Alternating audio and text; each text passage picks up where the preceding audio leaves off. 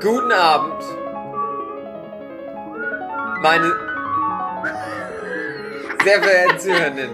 Herzlich willkommen zu einer neuen Ausgabe des Nerd Chill Podcasts. Mit dabei. David Flecki, Jochen Stürzer, Marlina, André, Flint und ich. Ja. Und das Thema sind äh, Filme, die uns emotional berührt haben. Teil 2. Mhm. Auch Überraschung oh. ist eine Emotion. Ja, das stimmt. Ist Langeweile eine Emotion? Ja, das auch. Ist Musik eine Emotion? Ja. Oh, falsche Folge. Banane ist, ist auch eine Emotion. Carrie eine Emotion? Gelb ist eine Emotion. Ist Leslie Nielsen eine Emotion? Ja. Ist Hot Shots 2 eine Emotion? Nein, das nicht.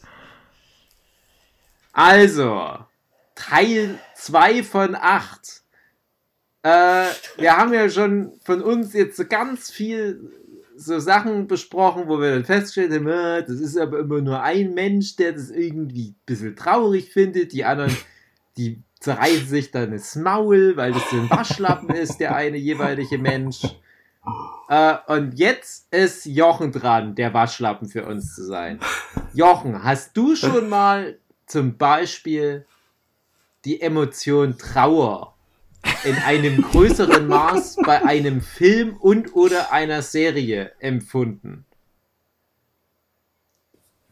Puh, ha. Bereite mich doch vor, wenn du sowas fragst.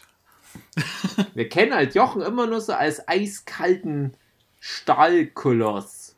Mhm. Ich kann mir das nicht vorstellen, wie der Jochen vor dem Fernseher sitzt und so ein, ein einzelnes in Spätzle getränktes Tränchen vergießt. Also, Trauer ist tatsächlich relativ schwer. Also wirklich. Ja, aber. Ja, also wirklich Trauer ist ja noch was anderes wie traurig sein. Ja, aber Trauer in einem, in einem Film oder in einer Serie vermitteln, das ist schon mal mhm. schwierig. Weil. Ja. Also, was so typisch ist, so, ja, äh, irgendjemand stirbt und deswegen ist man jetzt traurig. Aber meistens ist man ja dann nicht ja. traurig, sondern meistens passiert es ja dann im Zusammenhang mit irgendwas anderes und dann ist man eher äh, wütend oder ist man eher, ist das halt irgendwie so der, der Moment, wo es dann, äh, ja, wo, wo dann äh, irgendwie daraus eine Handlung entsteht. Deswegen. Mhm so wirklich Zeit für Trauer in der Serie hat man, glaube ich, relativ wenig. Mir wird zumindest kein Beispiel einfallen. Ihr seid so eiskalt. Ja. Ja. Also beim Jochen, das ich ist weiß schon... noch gar nicht, worauf Jochen hinaus will. Das weiß er selber ja, ich nicht. weiß es schon, aber ich glaube halt einfach nur, dass es halt wirklich schwer ist, Jochen da halt in die Richtung hm. zu bringen, weil ich habe ja auch schon in der letzten Folge festgehalten, dass es bei mir so maximal eine Handvoll Sachen gibt, wo ich. Mhm. Es ist jetzt auch vielleicht ein bisschen gecheatet, weil es ist halt oft eher so Rührung. Rührung häufiger. Das kann ja aber auch durch so einen eher schönen Moment mit verstärkt werden, aber natürlich mhm. immer kombiniert mit was Traurigen. Deswegen ja Forrest Gump und äh, vorhin hatten wir ja Japan, wie es singt und lacht noch in, in, in dem Vorpodcast. Ähm, da ist es ja auch so, dass da die Kombination aus schönen Momenten, aber auch in Kombination mit den vielen Opfern, die gebracht werden müssen, gewisses Gefühl hervorbringen. Aber ich verstehe auch, was Jochen meint, weil wenn wirklich Trauer diese übergeordnete Emotion ist, dann kann ich bei mir auch schon mal ein paar Sachen von der Liste streichen. Also ihr hattet ja, hat mir ja gerade im Vorgespräch nochmal, ihr hattet ja letztes Mal The Buddy äh, ja. von Buffy. Und das wäre ja eigentlich eine traurige Folge. Aber da geht es nicht um Trauer. Und, und, das ist halt was, wo, wo ich sage, dass es einfach schwierig ist. Also du, wie stellst du denn da jetzt die Trauer dar? Also da geht es mir fast wie Willow in der Folge, wo dann halt einfach sagt so, ja, äh, äh, soll ich jetzt heulen? Warum heule ich nicht? Ich sollte doch eigentlich heulen. Äh, ja, da ist man eher, in dem Fall dann eher geschockt und nicht äh, wirklich traurig. Also ich meine, klar, äh, dass da Ich habe ja damals im Buffy-Podcast schon erzählt, äh, dass die Folge, da, dass ich da ja auch weinen musste bei der Folge. Und zwar an einer ganz bestimmten Stelle, wo nämlich, obwohl die, das ist ja das Komische dann wieder eine Folge, das ist nämlich auch das, was ich letztes Mal, glaube ich, nicht erzählt habe, oder doch, habe ich erzählt zu Mary und Max, dass das ein Film ist, wo ich gar nicht genau weiß, warum ich da so emotional drauf reagiere. Und bei The Buddy schon eher, ohne jetzt zu viel zu verraten, worum es in der Folge geht. Aber da musste ich auch an so einer Stelle weinen, die eigentlich eher lustig irgendwie. Die. Anja-Szene. Genau. Mhm. Äh, worauf wolltest du hinaus, Jochen? Du, hast, du wolltest irgend auf irgendwas hinaus. Wir haben dich unterbrochen. Nee.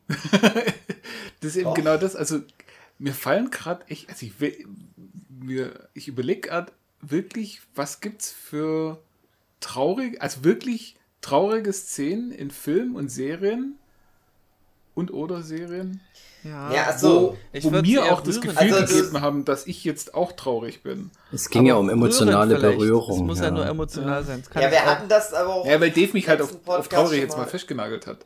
Deswegen, hm, Ja, wir, wir hatten ja im letzten Podcast das schon mal das Thema, dass es halt auch viele Filme gibt, die so zeigen, hier, jetzt bitte diese Emotion empfinden. Traurig sein. Und wo Mhm. man aber auch sagt, ja, ich verstehe das, das ist gut.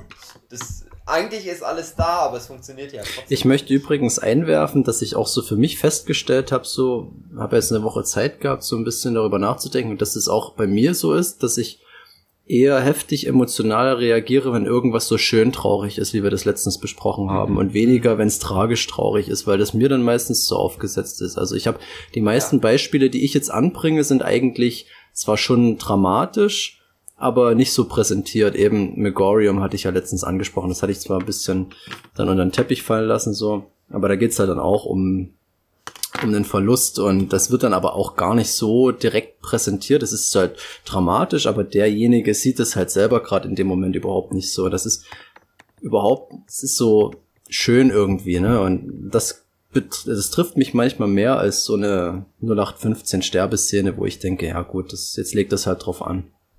Mhm. also mich nehmen emotional dann eher andere Sachen mit. Also äh, wenn ich jetzt auch gerade denke, was ist die äh, Szene, wo mich emotional glaub, am meisten mitgenommen habt, ähm, bin ich wieder bei Babylon 5. Da gibt's Ach, das folgt der Nahen. Und das ist eigentlich von den äh, anderen da irgendwie äh, Sklavenvolk gewesen und hat sich dann äh, über einen Befreiungskrieg da äh, befreit und ist jetzt so seine eigene Nation. Und da gibt es dann diesen Jakar, das ist am Anfang fast schon der Bösewicht der Serie, aber der entwickelt sich dann auch relativ gut. Und der wird dann irgendwann mal der spirituelle Führer von seinem Volk. Und das gefällt dann diesen anderen, ach, mir fällt der Name nicht ein, das Volk, egal, ähm, wird er dort gefangen genommen, weil die ihn quasi äh, äh, ja, foltern wollen, fertig machen wollen, dass seine äh, Leute eben nicht mehr hinter ihm stehen und das dann. Er soll einfach seine äh, äh, sagen, dass äh, er jetzt nicht mehr gegen die, dieses andere Volk da vorgeht und dass dann seine Nachfolge eben auch das nicht mehr machen. Und da wird er einfach nur an einen Pfahl gefesselt und wird dann ausgepeitscht mit einer Peitsche, die äh, so eine elektrische Peitsche und die wird mit jedem Schlag äh, wird sie heftiger und es wird ihm ganz klar vorher gesagt, ja, nach 40 Schlägen stirbst. Und diese komplette Szene, und das sind bestimmt zwei, drei Minuten, ist es einfach nur das, er kriegt einen Peitschenhieb, es wird die Zahl gesagt. Also eins, Klatsch, zwei, Klatsch, drei und so weiter. Und das, das sieht man halt, also, muss leider die, die, die, die Gesichter da dabei sehen, weil da sieht man halt wirklich, was in ihm vorgeht. Äh, will er sich jetzt für sein Volk opfern? Also will er nicht das sagen, was die von ihm wollen, was er sagt? Äh, oder will er sein Leben retten? Oder äh, versucht er, also versucht sein Leben zu retten, damit er äh, Fight Another Day, mehr oder weniger in die Richtung. Und das ist halt äh, eine Szene, wo, wo mich halt wirklich mitnimmt, wo man wirklich jeden einzelnen Schlag an seinem eigenen Körper fast spürt, wo, wo man wirklich so in der Szene ist, dass man die auch nicht, nicht abschalten kann und nicht, nicht mal, also eigentlich will man sie abschalten, aber auf der anderen Seite will man halt auch zu fieserweise wissen, wie es weitergeht und, und äh, ja, man ist einfach so komplett mit drin und wenn dann die Szene vorbei ist, dann, dann fällt einem richtig auch ein Stein von einem selber, weil die einen so mitnimmt. Wie gesagt, schwer zu beschreiben, aber äh, Naja. wer die Szene kennt, der äh, hat hoffentlich in, in eine So. ähnliche Erfahrung damit. Ich Ein bisschen da Abby und Joel mäßig, Was? oder? Abby und Joel mäßig, also daran muss ich jetzt denken von deiner Beschreibung her. Das ist auch so was, was weh tut, wenn man nicht weiß, was passiert und Ja. Also, ja. Ach so. Äh, ich Äh, musste an, an Braveheart denken. Also ich, ich also wie du das gerade beschreibst. Mhm.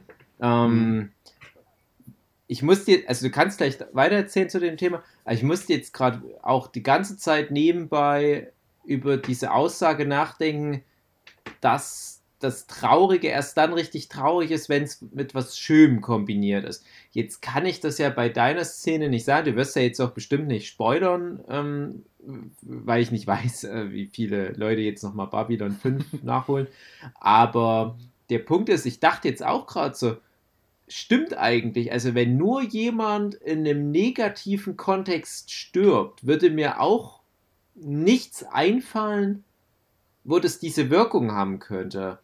Und Braveheart wäre jetzt so das einzige große Ding, was jetzt dadurch so stark assoziiert wurde durch deine Geschichte, wo ich dachte, ja, stimmt, es ist schon irgendwie so eine dramatische Geschichte, aber ähnlich wie Jochen das auch meint, es ist aber auch so, weil da die Wut damit so rein Mhm. akkumuliert wird, die, die Wut über diese Ungerechtigkeit, aber halt auch trotzdem irgendwie ein positives Gefühl, weil der äh, Vincent Wallace oder wie er heißt, ich komme gerade nicht auf den Namen der Figur, äh, William. William, genau. Also nicht der von Pulp Fiction, sondern ja, äh, weil, weil das ja auch ein Symbol ist, was der da setzt. Also das, das ist ja nicht direkt eine Niederlage. Also ah, ich Mhm. weiß nicht, wie ich es beschreiben soll, aber das, das hat ja auch so ein ja, fast schon so einen kitschigen Überbau wieder. Also es, es passiert was Schlimmes, aber es ist gekoppelt auch mit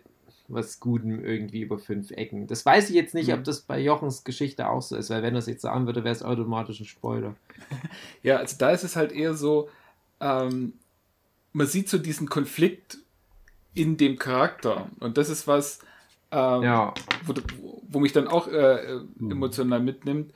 Ähm, man, man versetzt sich halt in diese Person rein und man denkt jetzt nicht unbedingt, äh, wie würde ich mich verhalten, sondern äh, was wäre jetzt das Richtige für diesen Charakter, wie er sich verhält. Mhm. Und man, Ja. man weiß ganz genau, er wird nicht mit der Wimper zucken, äh, sich zu opfern für sein, für sein Volk.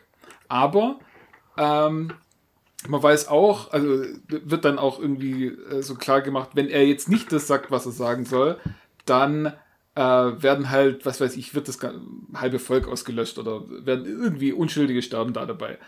Und das ist jetzt dann halt auch wieder was. So verrät er quasi sein, seine Ideale, für die er äh, selber sterben würde, oder rettet er äh, quasi andere Leute da damit, dass er ähm, ja, wie gesagt, Fight Another Day. Also äh, sagt er jetzt Ja. was, was, äh, äh, was seine Leute leben lässt und ihn damit auch leben lässt, aber quasi seine Ideale verrät. Und da, das ist halt so, so ganz schwierige Sachen. Und das sind, gibt es bestimmt tausende Millionen äh, solcher Szenen äh, von, von Charakteren, die einfach irgendwo an einem Punkt sind, wo, wo sie sich entscheiden müssen. Und ähm, da gibt es ganz, ganz viele Filme und Serien und was auch immer, wo dann mit so einem dritten Weg daherkommen und sagen so, haha, da habt, habt ihr ja gar nicht dran gedacht. Jetzt haben wir dieses moralische Dilemma gar nicht mehr. So, nee, ihr habt das moralische Dilemma und ihr müsst euch jetzt für eine von zwei Seiten entscheiden. Egal was, für was ihr euch entscheidet, ist es falsch oder ja. Und ja, äh, da, das ist für mich so, so ein, äh, ein, ein Moment, wo mir ein Charakter nahe kommt und wo mir ein Charakter, ähm, ja, wo ich dann von mir aus denke, ich habe jetzt diesen Charakter verstanden, weil er sich in dieser Situation für die eine oder für die andere Seite entschieden hat. Deswegen, also, wie gesagt, ich, ich sehe, dass beide schlecht sind, beide Varianten schlecht sind. Ich würde noch nicht mal sagen, die eine ist vielleicht ein bisschen besser als die andere, sondern nee, beide sind echt mies. Aber äh, ich kann trotzdem nachvollziehen, dass er sich für die eine Seite entschieden hat und jetzt äh, baut sich darauf auf dann eben, äh, wie es dann weitergeht. Ähm, ja, also sowas ist, ist für mich absolut emotionale Szenen.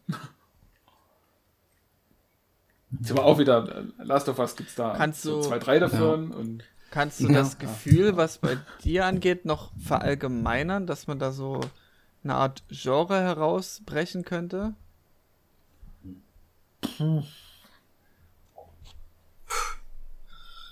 Ja, also wie gesagt, alles, was moralisches Dilemma ist. Und wo nicht mit, einer, okay. mit einem einfachen dritten Weg da sich drum gemogelt mhm. wird. Okay, also ja, eiskalte Entscheidung einfach, die, ja, ja. Okay, ja, eben nicht eiskalt, sondern eben sehr emotionale Entscheidungen müssen ja, da getroffen werden. Nee, ich meine, im eiskalten Sinne von, du musst eine Entscheidung treffen. Unausweichlich. Genau. Unausweichlich, genau. Ja, das habe ich zum Beispiel, ich muss nochmal drauf zurückkommen bei dem Mr. Megorium. Das habt ihr ja nicht so richtig verstanden, warum ich den gebracht habe, oder zumindest Dave nicht. Ähm, und dort hast du, es ist wieder mit den Spoilern so furchtbar, aber dort hast du halt auch diese, du hast halt diesen Mr. Megorium, der irgendwann im Laufe des Films erklärt, der hat irgendwann mal ein paar Schuhe gefunden, was ihm so gut gefallen hat, dass er sich für den Rest seines Lebens mit diesen Schuhen eingedeckt hat. Und er hat jetzt sein letztes Paar Schuhe an. So, und damit wirst du jetzt in den Film entlassen. So. Und du weißt, dass er gehen möchte. Das wird auch nie so richtig mal ausgesprochen, so, dass es halt das Sterben bedeutet, aber der sagt halt, ich werde diese Welt verlassen, so. Und das ist halt genau das. Die versuchen dann in dem Film auch ihn mit den verschiedensten Mitteln davon zu überzeugen, dass er das auch nicht machen soll. Ähm, aber das ist halt auch so was Unausweichliches. Das ist jetzt nicht so eine direkte Entscheidung. Äh, ja, es wird schon so präsentiert, dass er das so aktiv macht. Aber das ist genau das. Der Film lässt dir da überhaupt keine Wahl und es geht dann auch eher darum, nicht das zu verhindern, sondern dann mit den Konsequenzen klarzukommen, mit dem, was dann passiert. Und das, ja, das finde ich auch auf jeden Fall, da brauchst du Eier dafür und das ist auch, was mir dann unterm Strich besser gefällt, als wenn du dann so ein Fast and the Furious hast, wo dann irgendwie in jedem Teil irgendeine totgeglaubte Figur wieder zurückkommt oder irgendwas. Das ist so Erinnert mich wo ich mit denk oder ja, Dragon Ball ist halt jetzt ein blödes Beispiel, ja, weil das eher anders funktioniert, aber. So das Bei was halt sagst du, André? Die DC-Serien, da ist ständig jemand totgeglaubt, ist wiedergekommen. ist lächerlich. Ja, ja DC hat leider äh, da Ach, auch DC. schlechte Precedents gesetzt.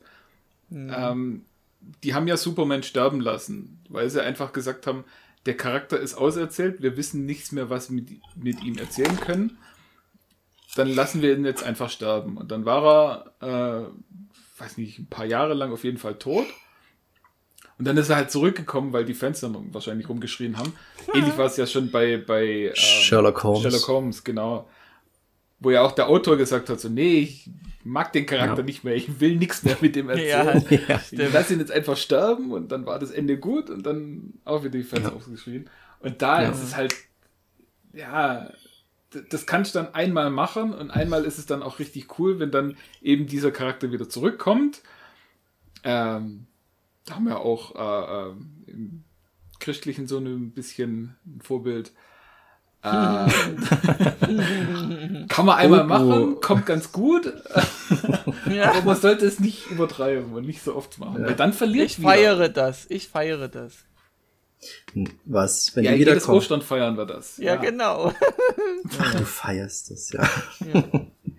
Also es ist ja auch so, ähm, ich habe es ja vorhin, wie gesagt, auch wieder angesprochen, wenn du wirklich einen krassen emotionalen Moment hast, das ist ja immer irgendwo mit was Schlimmem verbunden. Ne? Also die, die Reise bis zu dem Endpunkt, wie auch immer der ausfällt, ist halt da alles schon äh, sozusagen Vorkasse. Also du, du investierst in dein Emotionssparbuch ein und am Ende wird das abgehoben. Und wenn dich halt aber unterwegs, äh, wenn da die Sparkasse irgendwie bankrott geht, dann funktioniert das alles nicht mehr. Und wir hatten ja jetzt solche Beispiele wie, ähm, wie Buffy, wo ich ja letzte Woche gesagt habe, ja, du hast halt mit der Figur aus The Buddy halt zu dem Zeitpunkt schon über fünf, Sta na, also fünf Staffeln Zeit verbracht. Mhm. Und dann passiert da halt was. Oder du hast halt jetzt das, das Beispiel Forrest Gump. Ich weiß, das war letzte Woche so, äh, gab es verschiedene Stimmen dazu, aber ich sag trotzdem, du hast also deine Tour de Force mit dem Forrest Gump. Dem passiert viel Schlimmes und am Ende aber wirkt dieses bisschen Happy End, was der bekommt, umso stärker, weil der halt weiß, das ist halt unter den Umständen, mehr geht nicht mehr. Dann dieses Japan sinkt 2020, was wir jetzt extra besprochen haben, was ich jetzt nicht spoilern werde. Ist halt genau so ein Ding. Und ich könnte jetzt noch ein paar Beispiele von mir bringen, wo ich am Ende von der Serie sehr gerührt war. Also ähm, kann ich aber auch dann noch hinterher bringen. Mhm. Aber der Punkt ist, wenn du eine Erzählung hast, die dir immer ganz klar sagt, egal was da emotional an Achterbahn unterwegs kommt, es ist am Ende des Tages egal, weil es halt nur ein dummer Comic ist, wo jederzeit alles passieren kann, dann verlierst du das komplett. Mhm. Und ich verstehe halt nicht, warum man zum Beispiel in diesen ganzen Marvel- und DC-Comics nicht einfach sagen kann, wir haben eh viel zu viele Figuren, dann lass uns doch mal einfach die Hälfte von denen regelmäßig austauschen. Und genau das machen die jetzt zum Glück in den Filmen im Marvel Cinematic Universe. Also ich habe jetzt am Wochenende erst wieder festgestellt, dass doch anscheinend immer noch nicht alle Menschen Endgame gesehen haben selbst auf so einer Comic-Convention. Deswegen oh. werde ich jetzt nicht das Ende von Endgame spoilern, aber uns verlassen ja Hauptcharaktere auf die eine oder andere Art in dem Film. Und das ist mhm. dann, das fühlt sich verdient an, das fühlt sich richtig an und wir wissen allesamt genau, bis auf vielleicht, ich sag mal, eine Ausnahme, wo ich mir noch nicht so ganz sicher bin, die kommen nicht zurück, weil die Filme in den zwölf Jahren das nicht so angelegt haben. Und was hast du als Reaktion? Du hast als Reaktion ehrliche, ernst gemeinte Trauer im Kino. Wir hatten ein paar Leute, die geweint haben. Und du hast mhm. durch die Medien einen Effekt gehabt mit gewissen Hashtags, sage ich jetzt mal, wo äh, gewisse Figuren, die wir verloren haben, wie echte Menschen, die gestorben sind, behandelt wurden. Also ihr habt es vielleicht doch mitbekommen, aber ich fand das halt total interessant nach Endgame, dass dann irgendwelche Memes durchs Internet gingen, wo sich ohne irgendeinen witzigen Überbau, ohne ironisches Augenzwinkern, wurde sich von Superheld X und Y verabschiedet. Und das finde ich ist eine krasse Entwicklung. Wenn du jetzt aber den Bullshit weggehst, wie es die Comics machen, wäre das alles nicht passiert. Weil du wüsstest, naja, nee, da, da, da kommt dann jetzt irgendwie so ein Infinity-Kram, der die wieder lebendig machen kann, oder dann ist da irgendwie so jemand macht einen Deal mit Mephisto und dann kommt die Person aus dem Jenseits, äh, so ein Scheiß. Warum? Mach doch nicht so einen Scheiß. Und im gleichen Atemzug, äh, ich lese ja immer noch Dragon Ball. Äh, gibt ja Dragon Ball Super und alles. Und ich ärgere mich da halt auch, dass Dragon Ball halt komplett das verpasst hat, das hinzubekommen. Und ich fand immer, Dragon Ball war da am stärksten, äh, als man noch gesagt hat, Vorsicht Leute, äh, wir haben jetzt keine Dragon Balls mehr, die euch lebendig machen können. Oder Vorsicht Leute, neue Bullshit-Regel, wer schon mal mit den Dragon Balls wieder lebendig gemacht wurde, der kann danach nicht nochmal mit den Dragon Balls lebendig gemacht werden. Hm. Und so wirkte dann zum Beispiel bei Dragon Ball der Tod von Chao Su, als der das zweite Mal gestorben ist, wirklich für mich als Kind damals richtig dramatisch. Mhm. Und dann kommt immer wieder irgendeine Bullshit-Regel und nimmt dir so lange alle möglichen emotionalen Ankerpunkte, bis bei Dragon Ball nur noch übrig ist. Es ist scheißegal, was passiert, weil am Ende immer alles für alle gut wird und am Ende des Story Arcs leben eh alle Figuren glücklich und in Frieden. Dann kommt wieder und so weiter. Ja, ihr wisst, wo ich hinaus bin. Und ich, hm. Ich sehe das Problem nämlich auch gerade bei One Piece, weil da habe ich mir jetzt auch viel Gedanken gemacht, speziell jetzt die letzte Woche seit unserer letzten Aufnahme weil ich glaube, das wird bei One Piece am Ende auch viel verbauen. Also das wird irgendwann kommen, das Ende, und das wird cool und episch, aber es sind kaum Opfer auf dem Weg bis zu dem Ende gebracht worden. Weil mhm. irgendwie mhm. es die Geschichte von One Piece wie durch Zauberhand geschafft hat, mit gerade mal etwa drei oder vier toten Figuren in der Gegenwart-Storyline auszuhalten. Mhm. Und das ist zu wenig. Das ist nix. Also das, das schmälert irgendwie ja. auch die nicht so der Schwerpunkt der wahrscheinlich für oder. Vielleicht, vielleicht kommt es am Ende knüppeldick, keine Ahnung. Genau, also das ist halt auch fast schon meine Hoffnung. Und das, das klingt so hart, weil die ganzen unreflektierten One Piece-Fans, die werden sagen, nein, ich will natürlich, dass alle überleben, selbst die ganzen Bösewichte, weil es kann ja sein, die werden ja, nochmal. Ich denke mal, leider ist Oda auch so einer. ja, aber der Punkt ist halt, das, das wirkt halt null am Ende. Also ja. wenn am Ende einfach mhm. alle da noch sind und, und äh, konsequent sein, das finde ich gut so, ja. wenn man konsequent ist. Aber ein gutes Gegenbeispiel, was ich immer bringe, wo ich eigentlich ganz froh ist, dass es so ist, ist nach wie vor Herr der Ringe, wo ich halt froh bin, dass es nicht krass so ein, so ein Ausdünnen der Hauptcharaktere war, weil dann hast du unterm Strich dann doch recht, sind alle recht gut durchgekommen, muss man sagen. Aber da gab es dann halt wieder andere Opfer, aber jetzt rein vom, mm. vom Tod her. Ja, genau, aber das ist der Punkt. Es gab andere Opfer und ich finde ja. nämlich, äh, Herr der Ringe hat sehr Deswegen wohl. funktioniert ja trotzdem. Ja, hat sehr wohl Opfer gebracht. Also gerade, ja. das, das, kommt halt, glaube ich, auch äh, krasser durch, wenn man die Bücher liest, weil ja, ja, Frodo am Ende auch gebrochener wirkt. Mhm. Ja. Also, das ist das halt ist auch, auch was, was was mir tatsächlich, habe ich das auch damals im Dragon Ball Podcast erzählt, ähm, dass ich beim etwa zehnten Mal Dragon Ball lesen auf einmal irgendwie die Figur des Son Goku als sehr traurig wahrgenommen hatte. Ich weiß nicht, ob ihr euch an, an das erinnern könnt, was ich da erzählt hatte. Mhm. Weil mir dann so aufgefallen war am Ende von Band 42, wie sehr sich Son Goku freut, dass der mit dem Up trainieren mhm. fliegen kann. Mhm. Und ich dachte mir, ja, stimmt. Son Goku frisst nur Scheiße nach seiner ja. Hochzeit mit Chichi.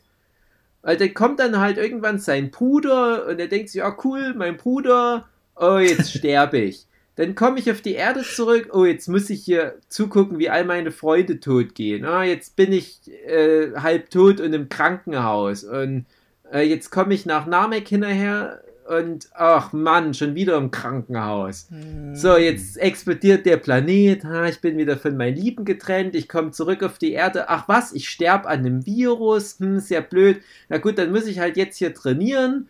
Ach, jetzt bin ich ja doch wieder gestorben im Kampf gegen Cell. So, ein äh, paar Jahre später kommt er zurück auf die Erde, alles wieder scheiße und dann darf er endlich mal in Ruhe einfach nur mit so einem kleinen afrikanischen Junge trainieren.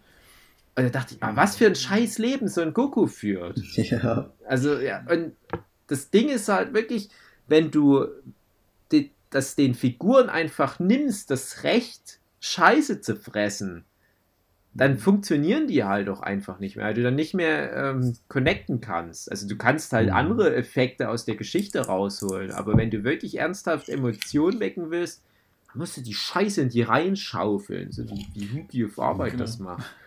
Das ist auch, auch genau das. Doch. Ähm, du, äh, es wird dann oft, und, und das Problem hat mir äh, bei Game of Thrones schon mal angesprochen, ähm, wenn du einfach nur auf Bodycount gehst, hm. guck mal, jetzt ist die Person gestorben, guck mal, jetzt ist die Person gestorben, guck mal, jetzt ist die Person gestorben. Und immer wieder willst du dadurch dieses, die, diese Emotionalität rausholen, wie es beim ersten Mal war. Bei, wenn das erste Mal eine wichtige Person stirbt, dann denkt man so, oh, scheiße, jetzt ist dann wirklich ernst. Aber wenn dann reihenweise die ganze Zeit irgendwelche Leute sterben, dann ist es einfach so, äh, okay, ist mal wieder Mittwoch. Ähm, ja. ja. Mal wieder die neunte, neunte Folge von zehn Folgen der Staffel, wo du weißt, da kommen, sterben die meisten. Genau. Und, mhm. und dann ist es auch, auch nicht mehr verdient. Und das ist eben das, ähm, wie du sagst, äh, die, die Charaktere müssen Scheiße fressen, damit sich, wenn sie dann gewinnen, das sich auch wirklich verdient anfühlt. Und da ist es halt nicht einfach nur so, dass links und rechts alle Leute umkippen und die dann halt zum Schluss alleine dastehen und gewonnen haben, so hey, hey, sondern da muss es einen anderen, eine andere Art von, ähm, ja, von, von, äh, ähm, von Preis geben, die die zahlen müssen, wo halt nicht drum geht, mm. dass jetzt jemand stirbt, sondern ja, eben, wie man sagen, bei, bei, ähm, ja, das Ganze, was du gerade eben gesagt hast, bei Son Goku zum Beispiel. Mm. Ja, dass es eben andere Scheiße, Wege geben muss, als zu sterben was die ganze Scheiße Zeit. fressen angeht, da hätte ich jetzt was. Mhm. Es wäre jetzt aber was völlig anderes erstmal an sich. Ähm, und zwar geht es mir um die Black Mirror Folge ähm, Nose, wo habe ich es mir notiert? Nose Dive. Das ist das mit diesen äh, Credit-System bei, bei Menschen, äh, Social Credit System. Mhm. Mhm. Als ich das zum ersten Mal gesehen hatte, die Folge, hatte ich mir gedacht, was für ein Riesenhaufen Bullshit.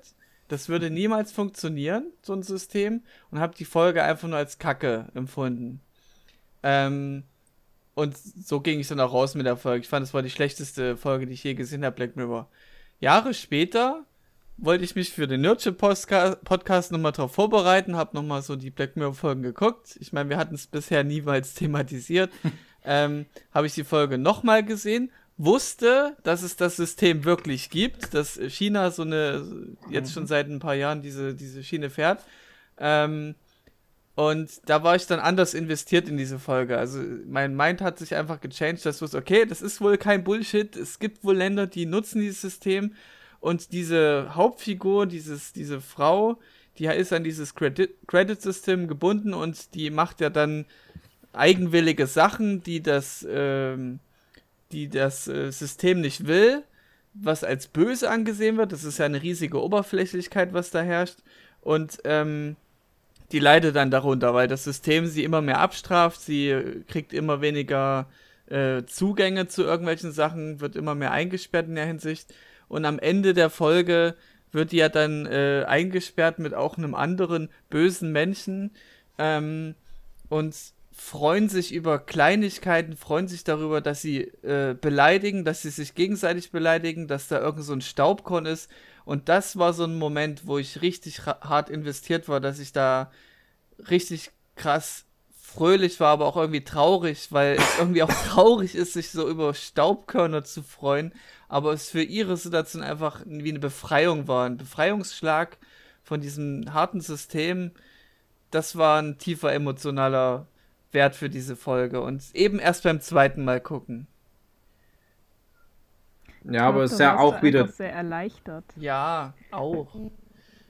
Aber es ist ja auch wieder das, was ich meinte, äh, dass sich da in diesem vermeintlich traurigen Moment ja trotzdem eine, eine positive Message ja. äh, drin widerspiegelt. Ja. Und das war so rührend für mich. Unglaublich. Ich finde, es ist halt bei ganz vielen so klassischen Tierjörger-Filmen, also so Filme, die von vornherein darauf ausgelegt sind, diesen Moment zu erreichen. Und mhm. ich glaube, so für die, für die jüngere Generation, äh, das Schicksal ist ein mieser Verräter. Ne? Das ist halt so ein Film, zwei kranke Teenies und du gehst da nicht in den Film rein, ohne zu erwarten, dass wenigstens einer von denen am Ende drauf geht. Und vielleicht passiert sowas in der Art auch am Ende. Man weiß es jetzt nicht genau. Aber der Punkt ist, solche Filme haben ja eine lange Tradition. Jetzt irgendwie ist es gerade modern für Teenager, solche Sachen zu machen. Aber ein Film, der mich zum Beispiel mal als, als Kind ganz schön krass erwischt hat. Das ist ein, der heißt einfach nur Dad, also so wie, wie Vater. Und ähm, das ist jetzt zum Beispiel ein Film, wo ich jetzt äh, denke, wenn jetzt jemand wie Jochen als Halbweise den gucken würde, wäre der nochmal viel intensiver, viel krasser. Aber in dem Film Dad jetzt mal ganz speziell geht es halt darum, dass da ein Sohn erfährt, dass sein Papa im Sterben liegt und der kommt deswegen zurück nach Hause, um sich um den zu kümmern. Und der, äh, der, der, Papa wird von Jack Lemmon gespielt. Ja, also mhm. kennt man ja Jack Lemmon, schätze ich mal. Ja. Mhm. Also gerade Malina, du hast ja jetzt hier ein, ein seltsames Paar auch jetzt mal angesprochen. Und ich weiß nicht, von wann der Film ist. Ich schätze mal so vielleicht 1990 rum, Anfang der 90er oder so. Aber da war Jack Lemmon auch schon ziemlich alt. Und du nimmst das dem halt voll ab. Und der, der Filmsohn ist äh, Ted Danson, kennt man ja auch. Und es geht halt darum, wie der Papa so nach und nach abbaut. Und du weißt genau, okay, da kommt was. Also das, das ist unausweichlich. Aber der Punkt ist halt, wie greift der Film das auf? Also, also wie bereitet der dich auf das Unausweichliche vor? Und mit welchem Gefühl lässt er dich zurück? Und das ist jetzt nur ein Beispiel, aber solche Filme wie den gibt es ja ganz viel. Es gibt auch einen, ich glaube, mit Sally Field, wo die nochmal so äh, so ein Familientreffen machen und die sagte noch, hey Leute, na, äh, wisst Bescheid, ich habe Krebs und äh, nochmal so ein Treffen wird es wahrscheinlich nicht geben und, und immer halt so dieses, was machen wir jetzt damit? Was machen wir mit der Prämisse? Und die Filme haben eigentlich immer gemeinsam, dass die natürlich am Ende ihre ja, Verabschiedung von der entsprechenden Figur noch haben, aber halt immer auch so ein Hoffnungsschimmer irgendwie durchbringen. Oder dass, dass die halt sagen, hey, aber ich hatte ein gutes Leben oder äh, die, die haben dann nochmal eine gute Zeit am Ende oder wie auch immer.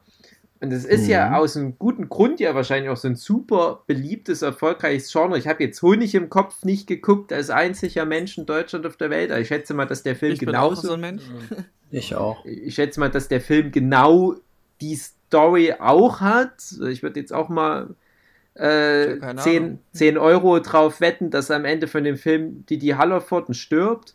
Hm, würde ich auch sagen. Aber ich wette auch genauso 10 Euro, dass das nicht so ein Wir sind jetzt einfach nur traurig Ende ist, sondern das andere ist halt, dass ich ja wette, dass das trotzdem irgendwie auch eine positive Grundstimmung am Ende hat. Also ich denke nicht, dass dann Didi Hallervorden ähm, nochmal im Sarg gezeigt wird, Ende. Sondern dass dann irgendwie so die Familie nochmal zusammenkommt und nochmal was Nettes über den Opa erzählt oder irgendwie sowas. Ich weiß nicht, was ich André gerade schon wieder so. Nee, amüsiert. ich muss an Till Schweiger denken, dass er dann einfach genau dieselben Gesichtszüge hat wie immer. Okay. Naja, aber ihr wisst, worauf ich hinaus will. Also mhm. ich, ich, ja. also ich würde jetzt einfach mal die steile Hypothese in den Raum reinwerfen, dass so die krassesten Tierjurger-Sachen immer mit was sehr Positivem trotzdem ihre, ihren traurigen Höhepunkt kombinieren. Ja, mhm. aber da musste ich kurz reingerätschen. Das ist ja eigentlich bei jedem Film so, dass du immer auf dein Happy Ending ungefähr ausgelegt bist, weil du kannst also ich naja, kenne selten einen Film. Mhm. naja, zumindest mehr oder weniger, dass es irgendwie immer so ein mehr oder weniger gut ausgeht. Naja, mhm. da gucke ich vielleicht einfach andere Filme als du. ja, okay. Weil bei mir halt ist das jetzt so, wenn ich dann nochmal kurz meine Filme droppen darf, ähm, ich, ich, ich glaube, im Podcast hatte ich das gar nicht erwähnt. Mein, einer meiner absoluten Lieblingsfilme ist Im Winter ein Jahr von Caroline Link. Ähm, hm. da, da, ich reiß kurz an, worum es geht. Es geht darum, dass, ähm, dass sich der Bruder der Hauptdarstellerin vor einem Jahr eben umgebracht hat. Und es geht darum, wie sich, wie die Familie damit umgeht. Die Zeit Und, zurückreißen. Ähm, Nee, nee, das geht so wirklich. Also, es geht darum, wie die Familie mit dieser Trauer umgeht. Und ähm, ich, ja, ich will jetzt gar nicht zu viel spoilern, also, ähm, aber das, das ist halt so der, der, der Grundgedanke dessen und es ist, ähm, es ist auch eher so ein Tearjerker, wie, wie du das so schön sagst, Dave. Mhm. Ähm, aber für mich ist das ganz emotional, weil du da wirklich mit diesen Emotionen konfrontiert bist und nicht dieses, ähm, also über den gesamten Film entlang der, aber trotzdem fühlt es sich so nüchtern an, so, so plain, so. Ich, ich nenne es immer gerne ähm, deutsche, ähm, ja, de deutsche Nüchternheit, die man auch zum Beispiel bei Krimiserien oder sowas immer hat. Es ist immer so ohne Emotionen, aber der hat mich dann trotzdem übelst gecatcht. Ähm, also, wenn man die Chance hat, empfehle ich jedem, den anzusehen. Ähm, und äh, Perks of Being a Wallflower, beziehungsweise vielleicht lieber morgen. Das geht eher so in die Richtung von ähm, diesem, ach, wie hieß der jetzt gerade noch, Dave? Schicksal ist ein mieser Verräter. Genau, danke. Ähm, der catcht mich auch emotional, aber ähm, ich weiß gar nicht, ob, ja, der ist schon auch auf Emotionen äh, ausgerichtet, aber eher auf eine andere Art und Weise. Das sind so die, die, die ich zum Beispiel eher sehe. Aber ich habe mich jetzt im Vorfeld auch nochmal informiert. Also ich habe jetzt einfach mal den Trick gemacht. Ich habe die, die, die traurigsten Filme überhaupt gegoogelt. Ah, oh Gott, okay. Und da kam teilweise halt wirklich so Filme Platz 1 Love Story. Hm? Es gab auch E.T. mal auf irgendeiner Liste. Ja, ich habe das auch gemacht. War bei einem ich denke, drin. nee, nee. Ähm, wo ich wirklich den Recht geben muss, ist The Green Mile. Oh ja, das ist hm. richtig gut gewesen. Ähm, auch, also, ja, aber das Kommt auf die Liste so, halt an, ne? Ja, ja, und ähm, oben ist natürlich auch viel mit dabei. Mhm. Den hatten wir aber ja schon mal. Mhm. Ähm, und halt, es, es ist auch viel so, so Kram wie P PS I Love You ja, oder sowas. Das fand ich auch nicht so sowas gut. einfach. Habe ich, ich nie gesehen, gesehen, oder Titanic habe ich auch nie gesehen. Ähm, Ach so. Uhu. Krass, aber okay. es ist halt viel so dieses, dieses in Anführungsstrichen Weiberkram, was halt so emotionalisiert mhm. wird. Das ist schon wie eine Art Tra Drama-Genre. Nicholas Sparks ja, hat ja. Achso, und welchen Film ich noch äh, kurz droppen will, ist Remember Me, falls den einer von euch gesehen Remember hat. Ja, ja, klar. Gab es auch auf der Liste. Ich weiß nicht, ob ich den gesehen hatte. Das ist alles, der, also jetzt wurden viele Filme genannt, wo ich ja. mir denke, hä, wo, wo ist denn da das, wo man weinen soll, ehrlich gesagt. Ja. ähm, ich habe mich ja auch wieder super gut nicht vorbereitet, weil, wir, weil jetzt nicht klar war, ob wir die Folge heute aufnehmen oder nicht. Und habe ja geschrieben in unserer Gruppe hier, gebt mir nochmal eure Liste und ich gucke meinen Film an. Habe ich gemacht. Ähm, es ist geworden.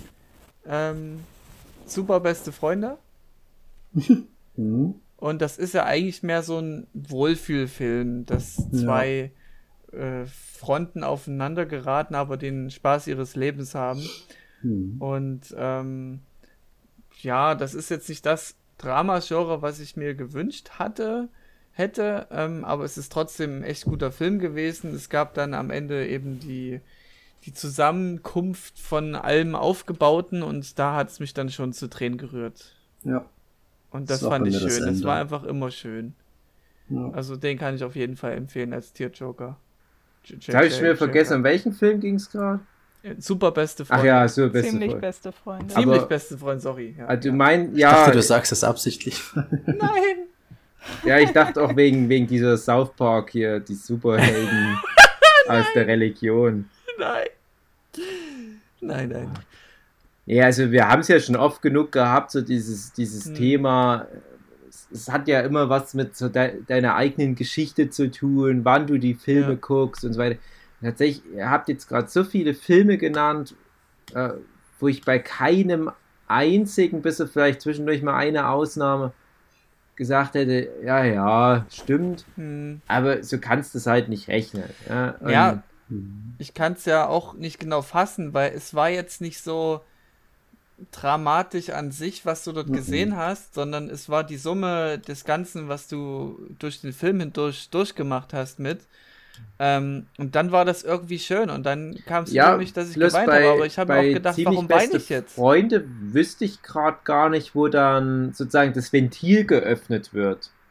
Mhm. Das ist der ganze Film baut also, das so auf und dann hast du halt Film zum Schluss spoilern. diese da müsst ihr den Film jetzt spoilern, um das zu erklären. Ja. Also, oder ich, ich finde, der Film macht auch ganz viel über seinen, ähm, die über seinen Soundtrack. Wieder, die trennen sich wieder und der, der, bei, der im Rollstuhl sitzt, der opfert dann auch viel, also lässt viel beiseite legen, vernachlässigt viel auf einmal.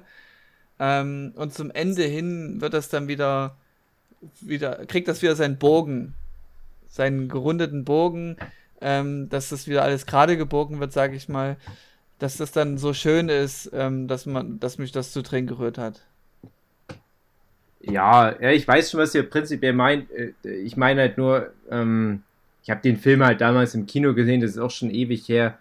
Hm. Äh, ich kann mich halt jetzt nicht erinnern an den Moment, wo der Film so ja. sagt, hey, hier übrigens, jetzt äh, kannst du weinen. Ja, den weine ich ja, den, den gibt's nicht so richtig. Das ist ja, ja. das. Das ist das Komische, warum ich, ich habe mich selbst gewundert, warum weine ich jetzt? Ich, ich, ich finde es zwar traurig, aber warum, oder rührend eher, mhm. aber ich weine trotzdem und das war krass. Also, hat mich überrascht, über, überwältigt, sage ich mhm. mal. Ähm, jetzt ist die Frage, ob du da nicht auch weinen könntest, Dave. Ähm, durch Corona habe ich ja viele Dokus geguckt. Ja. Und, ähm, und kam dann irgendwann auch zu so einer Mehrteiler-Doku über den Holocaust. Ja. Und irgendwann gab es dann diese Stelle in der Doku, wo es um diese ganzen schlimmen Sachen, der ganzen Verbrennen mit den Menschen und wie, wie, wie viel werden die Menschen behandelt. Und das war auch so in der Doku ein Moment, wo ich anfing zu weinen, weil ich das so grausam fand und so Wut entbrannt auch war, dass es sowas jemals wirklich gab. Man, man glaubt nicht in der Doku, dass das jemals existiert hat, aber es, es passierte einfach und da war, mal, war auch eine gewisse Verzweiflung drin und da kann ich mir nicht vorstellen, dass du da nicht auch irgendwie ein Tränchen vergießen könntest. Oder halt, stopp. Der Junge im gestreiften Pyjama. Ja, aber Mann, du, ach, Mann, du hast meinen Aufbau oh zerstört. Egal. Ähm, ist eigentlich egal, weil ähm, ich hatte eben überlegt, ob ich Schindlers Liste gucke heute, aber die drei Stunden waren mir dann doch zu lang, dass ich mich dann eben für äh, ziemlich beste Freunde entschieden habe. Ähm, und habe dann eben entdeckt, für mich jetzt so noch zu gucken, eben den Titel, den du genannt hast, Malina. Mhm. Und ähm, würde halt fragen wollen, lohnt sich's denn? Also es geht ja um Holocaust, es ist wohl ein Thema, was mich sehr berührt. Ähm, weil ich habe auch gemerkt durch unsere Gespräche jetzt über das traurige Thema-Ding, ich habe immer gedacht, Comedy ist so, da musst du immer einen gewissen Humor bedienen, damit das einen interessiert an dem Film, weil es ja so viele Humorsachen gibt. Und ich habe immer gesagt, ja, Drama ist immer Drama, da gibt es keinen Unterschied. Aber durch euch merke ich, nee, ich habe mich hart geirrt. Drama ja, kann so viele Facetten annehmen ähm, eben was einen in, interessiert. Es gibt Hachiko, da geht es um den, um den Hund. Hat mich nicht so investiert, wie Hundebesitzer da bestimmt übelst hart weinen würden. Äh, und andere Sachen, die wir eben schon beredet haben. Es ist halt krass. Und ich glaube, so Holocaust-Dinger, die würden mich wirklich hart kippen zum, zum Weinerlichen. Und bin gespannt, was rauskommt. Also ich weiß auch nicht, ob Schindlers Liste da auch wirklich super. Hat Schindlers Liste ist ein toller Film, aber hat ja. bei mir zum Beispiel gar nicht das ausgelöst. Okay. Ich fand, ich war trotzdem sehr emotional am Ende von der Vorleser komischerweise. okay. Also es ist halt so, hat man so seine Trigger, also keine ja. Ahnung, das kann man manchmal ganz schlecht erklären. Ja, beim Recherchieren nach den top traurigen Filmen gedöns kam es eben auch Schindlers Liste mhm. und da hieß es so in, in der Kurzbeschreibung, ja, bis zum Ende hin äh, wird keiner drüber hinwegkommen zu weinen, weil das so traurig ist. Und war ich investiert und wollte halt eben gucken, aber es war mir gesagt wieder zu lang, bis wir jetzt hier aufnehmen. Deswegen, ich werde es noch nachholen. Und ja, vielleicht machen wir ja noch einen dritten Teil oder vielleicht erwähne ja, ich Auf alle Fälle. Also das ist halt, das ist ja ein Füllhorn. Ja. Und wie gesagt, mir fällt halt nur auf, wie, wie unterschiedlich wir da ticken, weil ich habe ja. ja. bisher eigentlich nur so zwei Sachen von, von meiner Liste genannt letzte Woche, diese Woche jetzt nichts. Ähm, und ich, ich will euch ja da auch nicht zu nahe treten und deswegen lasse ich euch da einfach erzählen. Ich denke immer, wenn, wenn ihr die, die Filme, die ihr nennt, ähm, wie gesagt, e, entweder fehlen mir halt da die Punkte, wo ich dann halt sehe, ach hier zum Beispiel dieses äh, ähm, Wallflower-Ding, was Marlina angesprochen hat. Ich habe jetzt immer nur den deutschen Titel im Kopf gehabt, den ich jetzt aber in dem Moment auch vergessen habe. Wie heißt Vielleicht der auf Deutsch? Morgen. Vielleicht lieber morgen. Vielleicht lieber morgen. Es ist, ich, ich will, will, jetzt gar nicht so, wenn der dich so emotional wird, gar nicht sagen, was ich von dem Film generell halte. Deswegen, äh, äh, ich meine halt nur, das ist auch so ein Film, wo ich jetzt nicht mal wüsste, wo da der Tränenmoment sein soll. Aber ich kann ja auch nicht in eure Seelen reingucken und weiß ja nicht, was ihr beim Gucken für einen Film in euch drin noch mitlaufen habt, wo da eure, äh, eure eigene Biografie anspringt, wo ihr mhm. sagt, okay, hier mhm. das, was hier den Teenies gerade passiert, da kann ich mich gerade voll mit identifizieren und deswegen in dem bestimmten Punkt mhm. löst jetzt bei mir was aus. Also, äh, also wenn wir jetzt bei dem Thema Teenie-Filme bleiben, also ein Film, der ja. mich sehr berührt hat als Kind, ist Stand By Me, der auch heute noch mhm. für mich halt stimmt, eine ganz besondere Rolle spielt. Und ja. wenn ich da versuche, da irgendwie eine Begründung drin zu sehen, natürlich, weil das sehr tragisch ist, was da am Ende in dem Off-Kommentar noch kommt. Ähm, vor allem, weil du dann halt aber auch so diese Melancholie ist das. Ja, auch. es ist eine Melancholie auf alle Fälle, aber da habe ich auch zum Beispiel wieder viel mich drin gesehen in, hm. in diesen Jungs. Also jeder dieser Jungs hat irgendwie Charaktereigenschaften, die ich von mir kenne und so diese Gesamtheit dieser vier Jungs ist halt irgendwo eine, eine gute Repräsentation von Jungs in dem Alter in allen Generationen. Mhm. Ja. Wenn sie denn rausgehen. Ich glaube, in der heutigen Zeit würde der Stand bei mir nach fünf Minuten vorbei sein. Hey, hast du Bock mit uns den Bahnschienen lang zu gehen, um halt da mhm. so eine mhm. Leiche zu finden? Nö, ich zock Minecraft. Ah, okay, ich eigentlich auch. Ende. Ja das ist das Traurige daran. Aber ich glaube, alle Kinder, die damals rausgegangen sind, ähm, die können sich da wieder drin erkennen. Ja. Auch wenn mir jetzt nicht vielleicht unbedingt am Ende seiner Reise mit einer Leiche belohnt wurde, so der, der Weg. Ja. Das, das, da kann jeder mit. Ich sehe den, ich sehe den Film mittlerweile anders. Ich habe den ja auch schon oft gesehen und jetzt, ich glaube, das erste Mal wieder, seitdem ich Vater bin und jetzt sehe ich den auf einmal ganz anders und nochmal mit einer ganz anderen. Mit neuen Erfahrungen, wie ich mit äh, Black Mirror, mit der Black Mirror Folge. Seitdem du Vater bist, oder? Nee. nee ich meine, dass du nochmal eine neue Perspektive gewonnen hast, mit neuen Informationen. Ja, zum Beispiel, genau. Ja. Ja. Ja, das ist es halt. Und ähm, ich staune ja auch schon, wie ich dann immer mal so raushöre, sowas wie, äh, über E.T. Wein, äh, äh, nicht mm. mit mhm. mir. Wo nicht ich mir schon denke, ach Gott, das ist, das wäre nur bei mir so einer dieser Top 5 Filme, was so Emotionen anbelangt. Aber wir hatten ja die E.T.-Folge, ich will sie jetzt gar nicht nochmal so äh, aufdröseln, aber ähm, genauso kann ich mir vorstellen, dass es Leute gibt, die bei Stand By Me absolut überhaupt nicht reagieren. Also zum Beispiel jetzt gerade mhm. diese aktuelle Generation, speziell Jungs, würde mich mal interessieren, ob die da noch irgendwie connecten können mit vier Jungs, die einfach rausgehen, um Abenteuer zu erleben. Ich glaube mhm. ehrlich gesagt, dass das halt auch jetzt das erste Mal eine Generation ist, für die das halt dated ist.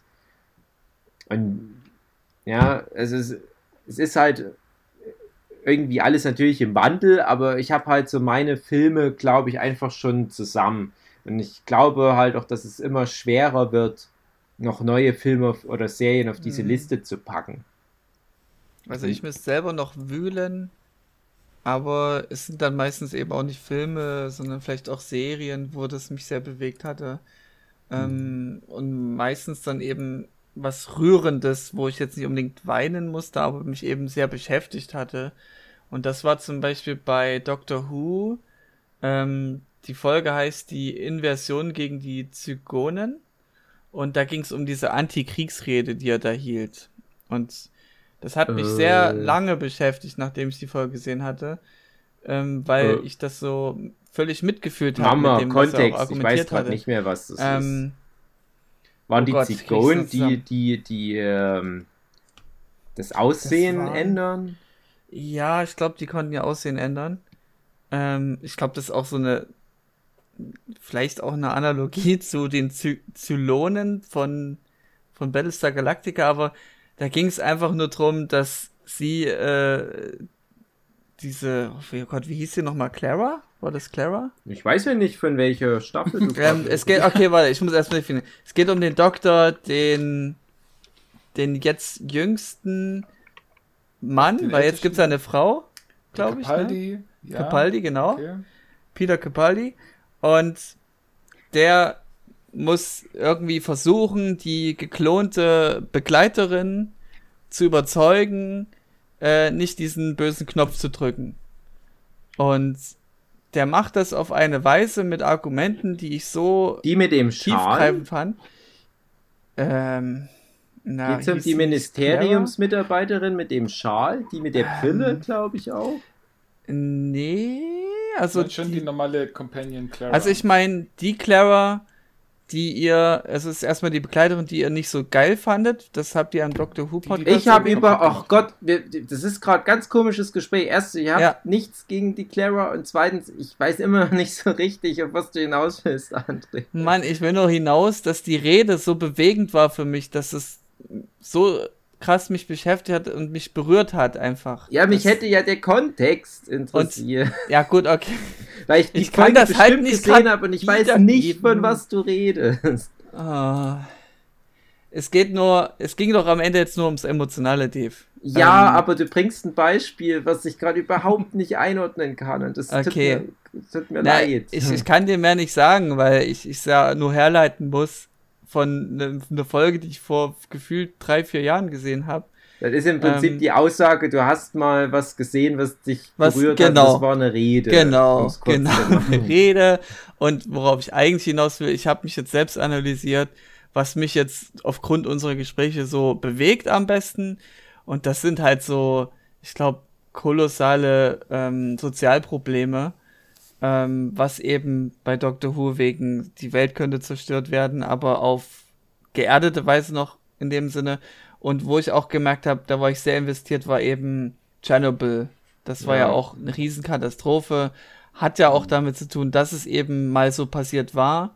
Und beim Holocaust ist es ja dann wohl genauso, aber es ist ja immer irgendwas mit soziales, gehobenes soziales Problem, was sehr tiefgreifend sein kann und sehr zerstörerisch. Und ja, ich glaube, was ich glaub, du da das halt bewegt hast, mich so am du meisten. reflektierst ja automatisch auch. Also ja. du, du hast ja nicht zum Beispiel Tschernobyl isoliert, sondern wie wir auch in dem Podcast, der leider eine schlechte Tonqualität vorhat, ja, mhm. festgehalten hatten, das ist ja eine Analogie zu zum Beispiel der Situation mit unserer Umwelt aktuell.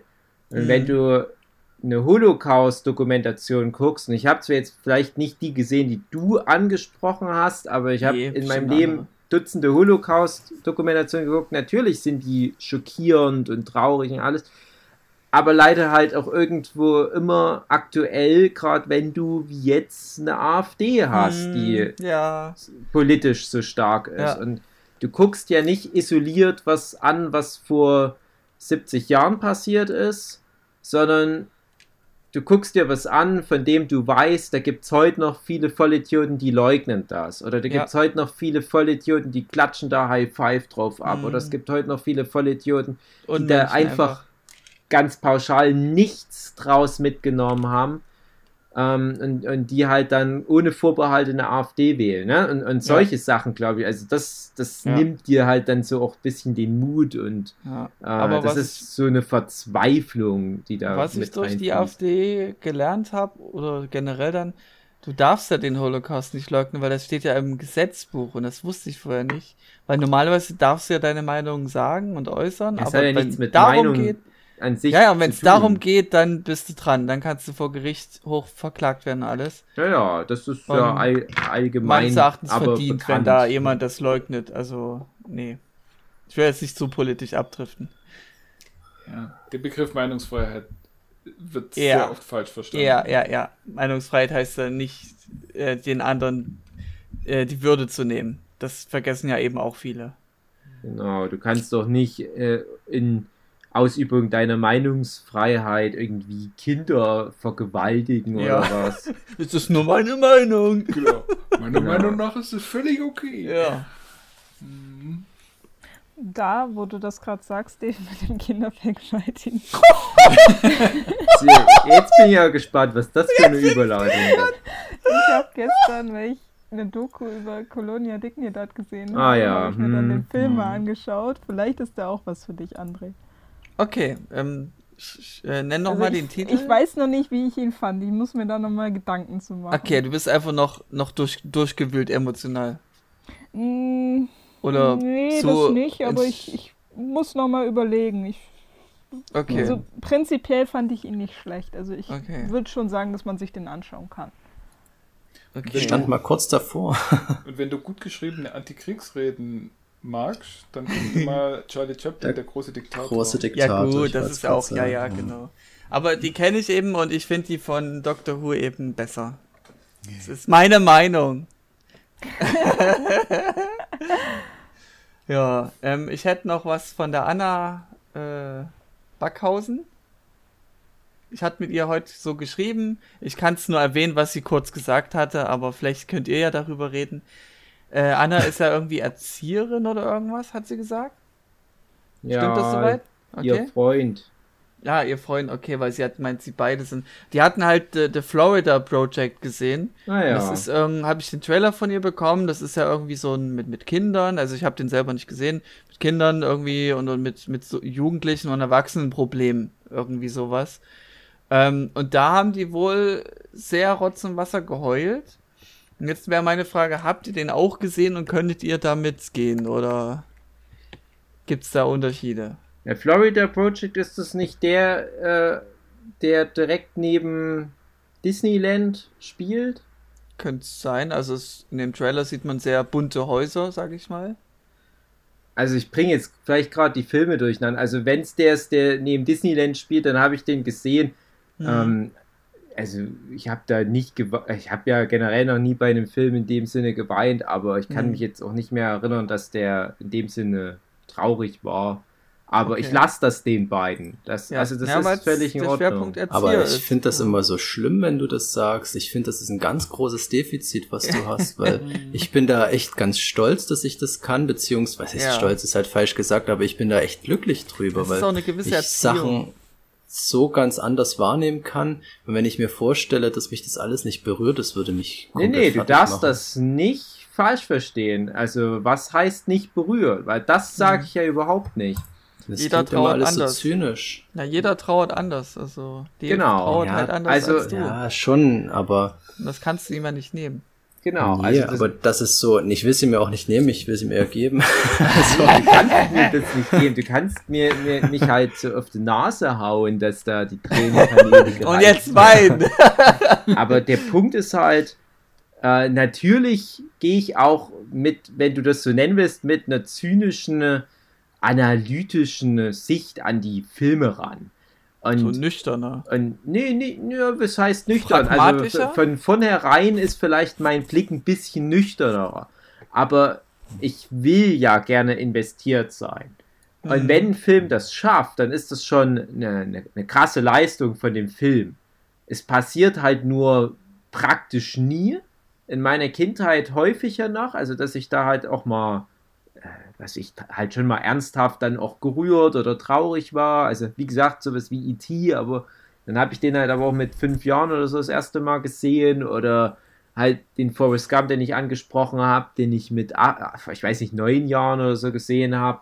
Und das dünnt dann immer mehr aus. Also je näher das an das Jahr 2020 ranrückt, was ich so an Filmen sehe, desto seltener wird das. Und dann kommt halt nochmal so ein Mary and Max und dann kommt nochmal ein Toy Story 3 und mhm. viel mehr ist da halt aber auch nicht. Ja, und das verstehe ich schon alles, aber ich finde das furchtbar. Also ja, das nee, nee, aber, aber worauf ich noch hinaus will, aber der Punkt ist, ähm, es ist ja nicht so, dass es generell halt nicht, nicht klappt. Es ist halt nur, dass da was äh, so analytisch verbaut ist, aber mhm äh, selbst wenn es klappt, ist das immer so ein bisschen gedrosselt, das ist ganz klar. Aber ich mhm. muss dazu auch sagen, dass ich generell niemand bin, der in dem Sinne weint, weil er traurig mhm. ist. Ähm, und das, das meine ich auch gar nicht irgendwie wie abwertend den traurigen Ereignissen gegenüber. Mhm. Aber auch gerade wenn bei mir in der Familie jemand stirbt, was ja leider manchmal vorkommt, dann kann ich da einfach nicht weinen. Also ich kann da nicht so loslassen oder sowas. Ähm, und ich habe das letzte Mal auf die Art geweint. Äh, das war äh, 19, ich sage jetzt mal so 95, 96 rum. Da ist ein Wellensittich von mir gestorben. Und da habe ich mhm. so viel geweint, dass ich das Gefühl hatte, ich habe dann danach halt nichts mehr übrig gehabt. Und danach mhm. sind auch noch ein paar andere Haustiere gestorben. Also wenn man jetzt sagen würde, ja, vielleicht liegt es speziell an dem Faktor Haustier. Aber da habe ich dann auch nicht mehr geweint. Klar war ich dann immer traurig und hängt dann auch noch einige Tage und Wochen da diesem Tier nach oder diesen Menschen, wenn die halt sterben nach. Ähm, aber das, das ist einfach was, was Physiologisches in erster Linie, dass ich nicht weine, aber es ist auch noch äh, wirklich was im Kopf, dass ich so das, das Gefühl der Trauer äh, vielleicht auch einfach nicht so krass, ach, ich weiß nicht, wie ich sagen soll, das klingt, als wäre ich ein totales Monster. Ähm, aber ich bin dann vielleicht einfach auf, auf einer anderen Seite äh, dieses mhm. Spektrums, wo die Malina ist mit ihrer Übersensibilität, dass ich dann das erstmal alles sehr stark ähm, sacken lasse und, und da gleich wieder ach, das, das zerdenk, aber auch viel in Gedanken dann mich von, von sowas ablenke oder mehr dann in, in so eine Gedankenschleife so reingedrückt werde. Und um das mal vielleicht an, aus einer anderen Warte raus zu betrachten, ich rede ja auch gern mit Leuten, mit denen ich zum Beispiel einen Film oder eine Serie gucke, hm. die die Leute sehr hart trifft, wo die sehr, sehr viel weinen und, und bespreche das dann mit den Leuten auch. Gerade was, hm. wo ich selber auch gerührt bin. Und für mich vielleicht immer noch so das krasseste, mein Platz 1 und 2 aller Zeiten. Einmal das die letzte Folge von dem Anime Die Schatzinsel, was ich ja schon häufig auch in irgendwelchen Konstellationen besprochen hatte.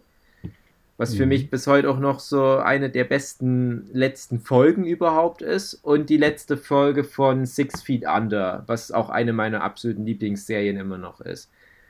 Und beide Serien haben halt sehr viel Vorlauf und Charakterentwicklung und machen am Ende mit den Charakteren was ganz Bestimmtes, weil äh, beide Serien sehr ähnlich sich von den äh, Zuschauern verabschieden. Nämlich auch mhm. mit so einem Flash-Forward, wie es dann später auch mal Scrubs versucht hat, bloß halt nicht so gut. Und das trifft mich extrem, sowas. Und ähm, Six Feet mhm. Under ist so ein Ding, wo ich auch sage, also wenn diese Tränenkanäle bei mir nicht so verödet wären, ich könnte ja. wahrscheinlich fünfmal die letzte Folge Six Feet Under hintereinander angucken und hätte wahrscheinlich jedes Mal diese krasse Reaktion. Und ich mhm. habe aber zum Beispiel Six Feet Under auch mit meiner Sue die letzte Folge geguckt. Die hatte auch sehr extrem und, äh, reagiert, emotional. Und dann mhm. äh, sogar in so einem Maß, wo ich dann schon irgendwann mal auch eingreifen muss und trösten muss und dann bespricht man das. So, was haben wir denn jetzt erlebt? Warum ähm, reagieren wir denn jetzt so, wie wir reagieren? Und ich bin dann aber jemand, der dann noch sagt, okay, das war jetzt krass oder das war schlimm, aber ich bin dann auch gleich wieder in so einem Modus, wo ich mir dann aber versuche, auch die, die positiven Aspekte wieder rauszuziehen und dann ja, von wegen, ja, aber diese Person hat ihre Schuldigkeit an der Welt getan, die hatte ja. doch ein gutes Leben bis dahin. Und ja, ihr wisst vielleicht, worauf ich hinaus will. Und das hat jetzt gar nicht unbedingt für mich so eine äh, finale äh, Wichtigkeit, dass da eine Träne aus dem Auge rauskommt.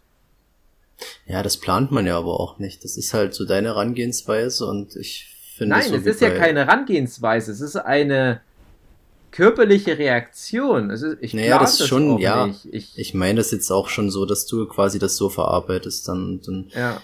Ich plane ja dann auch nicht zu weinen oder so. Das ist ja dann wirklich so, was einfach passiert und ja, dann ist man dann halt einfach unterschiedlich. Das also ich habe ja auch, so. äh, ist jetzt so, es, es, kommt so komisch rüber, dass ich da jetzt so einen langen Monolog darüber haben muss, aber es ist halt wirklich was, wo ich ganz oft merke, dass ich dann so eine Erklärungsnot so reingedrängt hm. werde von der Gesellschaft, Gerade auch wenn du mhm. bei einer mhm. Beerdigung stehst und sich dann schon so Leute wundern, ne, warum weint der nicht? Mhm. Und wo ich mir denke, ja, aber in mein, also wenn ihr wüsstet, wie traurig ich bin. Mhm. Und äh, vielleicht ist es halt auch irgendwie so, dass man sich das so abtrainiert, weil man ja der starke Mann immer sein muss und in einer Familie voller starker, äh, selbstbeherrschter Männer aufgewachsen ist und, und dann gilt es vielleicht auch als ähm, unschicklich öffentlich zu weinen. Und irgendwann drückst du dir das so lange mal weg, bis es irgendwann halt gar nicht mehr erst kommt. Ja, und ich will auch gar nicht be bezweifeln, dass das nochmal passiert. Das kommt bestimmt nochmal irgendwann. Also wenn dann der Auslöser besonders krass ist.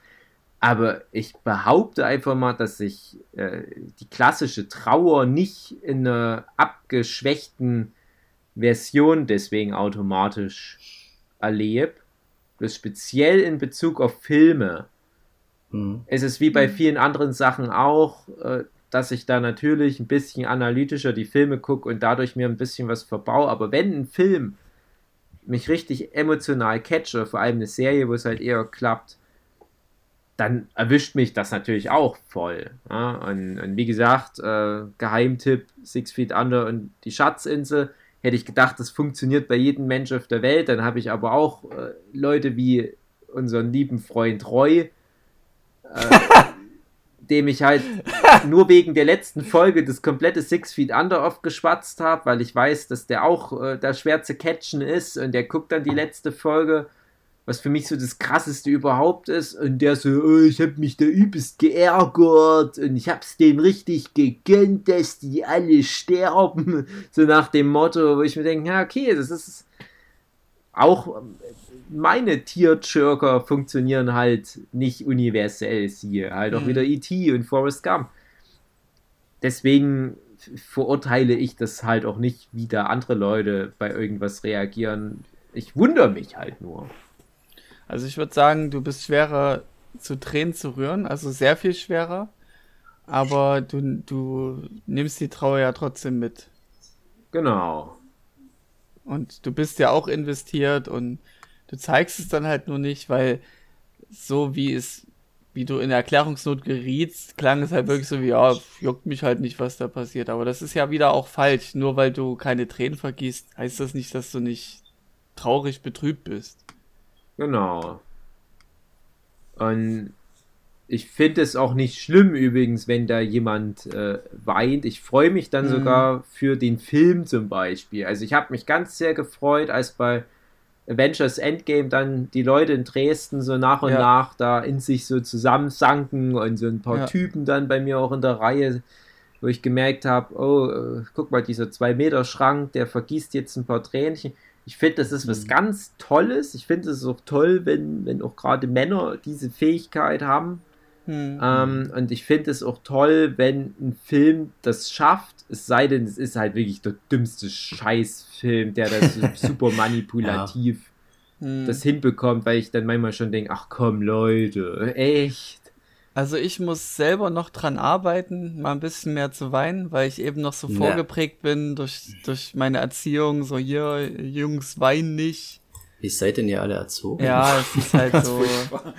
das ist ja, ja Wahnsinn. Äh, und, und ich versuche da jetzt mal mein Schutzschild runterzufahren und dann lasse ja. ich es einfach fließen. Das ist, ist auch richtig. Das denke ich ja eben.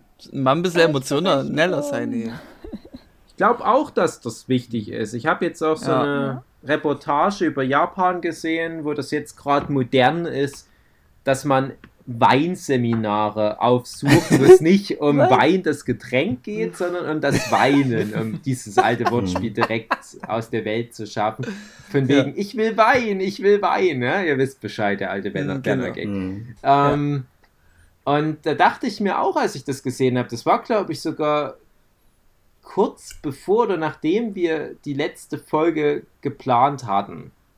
Wo ich mir dachte, ach ja, das passt ja perfekt eigentlich aber dann gucke ich mir die Reportage an und, und sehe, wie die das halt provozieren, dieses Weinen, die Japaner. Denken wir, das würde bei mir schon wieder definitiv nicht funktionieren. Hm. Weil das fände ich schon wieder zu albern und so. Ja, ich, das ist schon wieder so dieser typisch japanische Weg, sich sowas anzunähern, nämlich so hm. komisch durchstrukturiert und äh, so, hm. es ist jetzt 10.30 Uhr, das heißt, äh, jetzt packe ich da diese DVD in den Player rein, wo dann mhm. dieses Ding ist mit dem Enkel, der sich bei der Oma bedankt und es ist ja voll rührend und da habt ihr dann äh, zehn Minuten Zeit zum Weinen und dann kommen wir zum nächsten Punkt auf der Tagesordnung. Das ist ja auch schon wieder Quatsch. Schwachsinn, ja. Äh, aber. Hast du dann auch sowas nicht wie Freudentränen oder so? Nee. Weil, also, wenn ich ähm, wir hatten ja vorhin den Musikpodcast.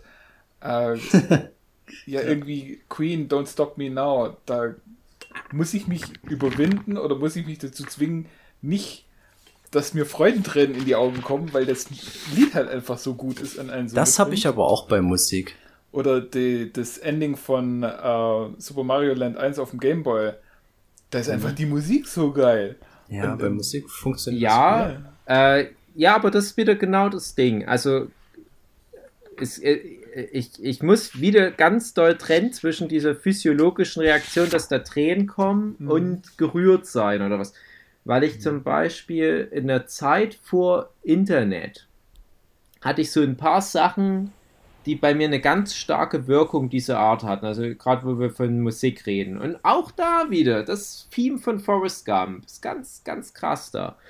Ähm, mhm. aber ich hatte auch so eine ganz starke Bindung zu dem Opening von der Anime-Serie Hallo Kurt.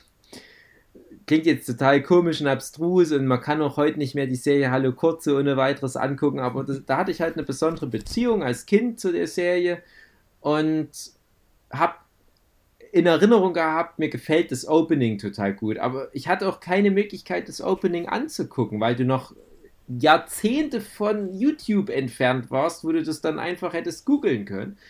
Und ein ähnliches Ding, das Ende von Zelda Link's Awakening, die Windfischballade und all ja. der Kram.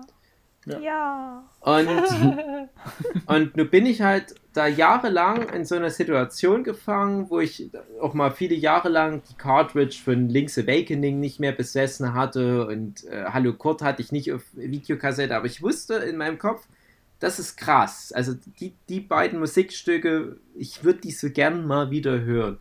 Und dann irgendwie kommt man mal wieder ran und habe ich so eine ganz krasse Reaktion, weil ich auch am liebsten so weinen würde, wenn es denn kommen würde. Und je häufiger man das hört, desto mehr schwächt es halt auch ab, das ja, ist ganz klar. klar. Aber ich weiß genau, wenn ich jetzt mal wieder ein paar Jahre das nicht hören würde, und dann käme das mal wieder, ich hätte wieder so voll diese krasse Überreaktion. Ja, das mhm. kann ich vollkommen nachvollziehen. Also, plus auch da wieder selbst sowas wie, wie Freudentränen, das wäre bei mir wahrscheinlich nicht mal was anderes. Das ist halt so dies, dieses äh, Wein aus Rührung. Mhm. Das ist auch das, genau das. Also, es ist derselbe Effekt eigentlich wie bei dem Ende von Six Feet Under zum Beispiel wieder. Mhm. War ich zum Beispiel ganz erstaunt, weil ich dachte, ich bin halt auch so nah am Wasser gebaut und das wird mich bestimmt ganz doll mitnehmen bei der Geburt meiner Kinder, aber überhaupt nicht. Also ich war, ich hatte zwar schon so Emotionen, aber überhaupt nicht so, wie ich es erwartet habe. Und das hat mich dann auch irgendwie so halb aus der Bahn geworfen, wo ja. ich dachte, was, was da mit mir nicht stimmt irgendwie. Magst du ähm, deine Kinder nicht, ha? ja, genau. wirklich, das ist mhm. wirklich gar nicht so weit weg. Äh jetzt nicht im Sinne von, ich mag meine Kinder nicht, aber ähm, die Situation war so überdreht, du bist dort, du siehst dort deine Freundin, die sich dort einen abrackert, so und auf einmal ist dort dieses neue Leben da, also du bist da jetzt verantwortlich, du, du hast so viel, was dir durch den Kopf geht, du wirst eigentlich bei deiner Freundin sein, dann ist da aber auch irgendwas da, ich sag nicht zwischen euch, aber das ist, ich hatte ein ganz, ganz seltsames Gefühl, das war wirklich so, ich, also ich hatte wirklich den, den ersten, kann man schon so sagen, ich habe den ersten Tag wirklich zu tun gehabt so und ich konnte auch ganz schlecht ran und das habe ich von mir, ich hat, hat mich wirklich erschreckt, weil ich eigentlich dachte, ich bin da so einer, der da Rotz und Wasser heult, aber bei beiden Kindern nicht funktioniert und das, ich habe dann gemerkt, dass das bei mir über die Zeit kam. Ich muss, wie in jeder Situation, muss ich mich immer erst an ich glaub, irgendwas du warst gewöhnen. einfach unter Schock. Das ist ein Schockzustand. Klingt ja, das ist halt viel was. Du bist doch vor allem überfordert mit allem erstmal. Mhm. So, das ist was ganz Neues und Genau. Ähm, das ist genauso wie dieses Klischee, dass man irgendwie in der Hochzeitsnacht äh, romantisch bumst oder so, wo ich denke, in echt wäre das wahrscheinlich so, dass man dann einfach tot ins Bett fällt, weil man dann ja. so viel hinter sich ja. hat. Und, und, und das sind halt solche Klischees. Und es funktioniert ja auch bei vielen. Also das habe ich auch im Ge Geburtsvorbereitungskurs oft gehört, dass es da viele Väter gibt, die dann erst so die harten Kerle sind und dann dort verlieren sie es. Und ich fand das auch eigentlich schön, so die Vorstellung. Und ich war so ein bisschen entsetzt, mhm. dass das bei mir nicht funktioniert hat. Aber das ist halt genau das Ding. Du kannst es nicht erzwingen und es ist ja, es hat, erzwingen, dann ist es noch genau, falsch. es hat sich ja alles, es hat sich ja alles gekittet so. Das war halt so diese ersten, diese ersten Eindrücke. Aber da war ich halt wenig emotional, obwohl ich es erwartet habe. So, das ist manchmal komisch. Ja, ja wir Menschen sind halt sehr komplex. hm. Die Freudentränen kommen dann, wenn du die erste Nacht wieder durchschlafen kannst. Ja, ja genau. Endlich mal wieder Urlaub. Oh. Ja. Ach ja, Ach, schön. ja, und ich finde, das ist eine schöne Schlussrede gewesen. Hugi, hast hm, du noch was zu erzählen? Ich wollte gerade sagen, bist du eigentlich noch da, Hugi? Hugi ist wahrscheinlich weggepennt. Hugi? Ist er wirklich weggepennt? Ja, dann, wer möchte das, den Podcast beenden? Ist weggepennt. Trauriger Abschluss. Es ist so ein trauriger Abgang, ja. Ich bin über Esche davon geritten. Eben. Ja. Gut, dann gebe ich, übergebe ich das Zepter an Dave. Nee. Weil ich auch weiß, Dave will immer. Heute. Malina macht das mal bitte. Dave will immer nicht, der ist eine Muschel. Das André, mach doch was ich mit kann das auch sagte, nicht. André, Hogi. was sagt es nicht mehr, dass jemand eine Muschi ist? jemand hat eine Muschi. so, meine lieben Zuhörenden. Ich hoffe, es hat euch gefallen. Marlina, ganz kurz, ich muss Fall. dich mal unterbrechen. Wie heißt oh. denn das, wo Frauen so oh, ganz Mann. nah ans Mikro gehen und dann so Sachen ASMR. ASMR. ASMR. ASMR. ASMR oder so ähnlich. Ja. Äh, diese Autoimmunkrankheit, die ja. ähm, ja. Kannst du das mal so ASMR-mäßig machen? So mit Flüstern, aber ganz nah. Oh Gott. Ja, das Problem ist, ich habe mein Mikro jetzt lauter gestellt. Ich glaube, das wird jetzt ziemlich blöd. Ähm. Soll ich dann auch so mit meinen Fingerspitzen so aufs Mikro? Ich kenne mich da nicht aus. Ich weiß ja. nicht, was man bei ASMR macht. Isst man da nicht Chips vom Mikro? Das Kommt auf das ASMR sich jemals hat jemand Genre an. Das ist noch Teil des Podcasts? ja, da ist er ja wieder. Hugi, mach Schluss. Nein, Hugi, wir wollen, macht jetzt ihr ASMR-Outro. Nee, das kommt Tschüss. das nächste Mal. Dann übe ich noch vorher und dann kommt es richtig gut. Gut, dann Hugi soll jetzt aber mal nicht so radikal mit dem Schluss machen. Meine sehr verehrten Zuhörenden, ich hoffe, ihr hattet auch schon mal eine, eine Emotion. Ja. Bis zum nächsten Mal. Gute Nacht. Das hat sich jetzt doch noch zu Drehen gerührt, Hugi. so schön auf den Punkt gebracht. Ja, schön. Naja, dann tschüss. Tschüss. Tschüss. Äh, äh, tschüss?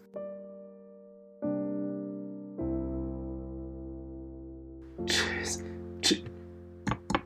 Tschüss. Oder irgendwie, irgendwie. Bis zum nächsten Mal. Mit den Jungs und Mädchen vom A S M und er ähm, Podcast mit dabei. Jochen. Äh, und Malina das Mädchen. Hallo. Ich bin Malina. Und äh, ich bekomme Ärger mit, mit meiner Frau.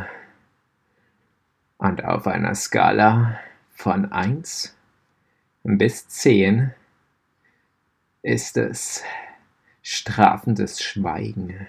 Und auch mit dabei Philipp, der Petzold. Und wieder vom Spielplatz zurück am Mikrofon. André das Äffchen. André, tanz für uns. Ja, tanz für uns.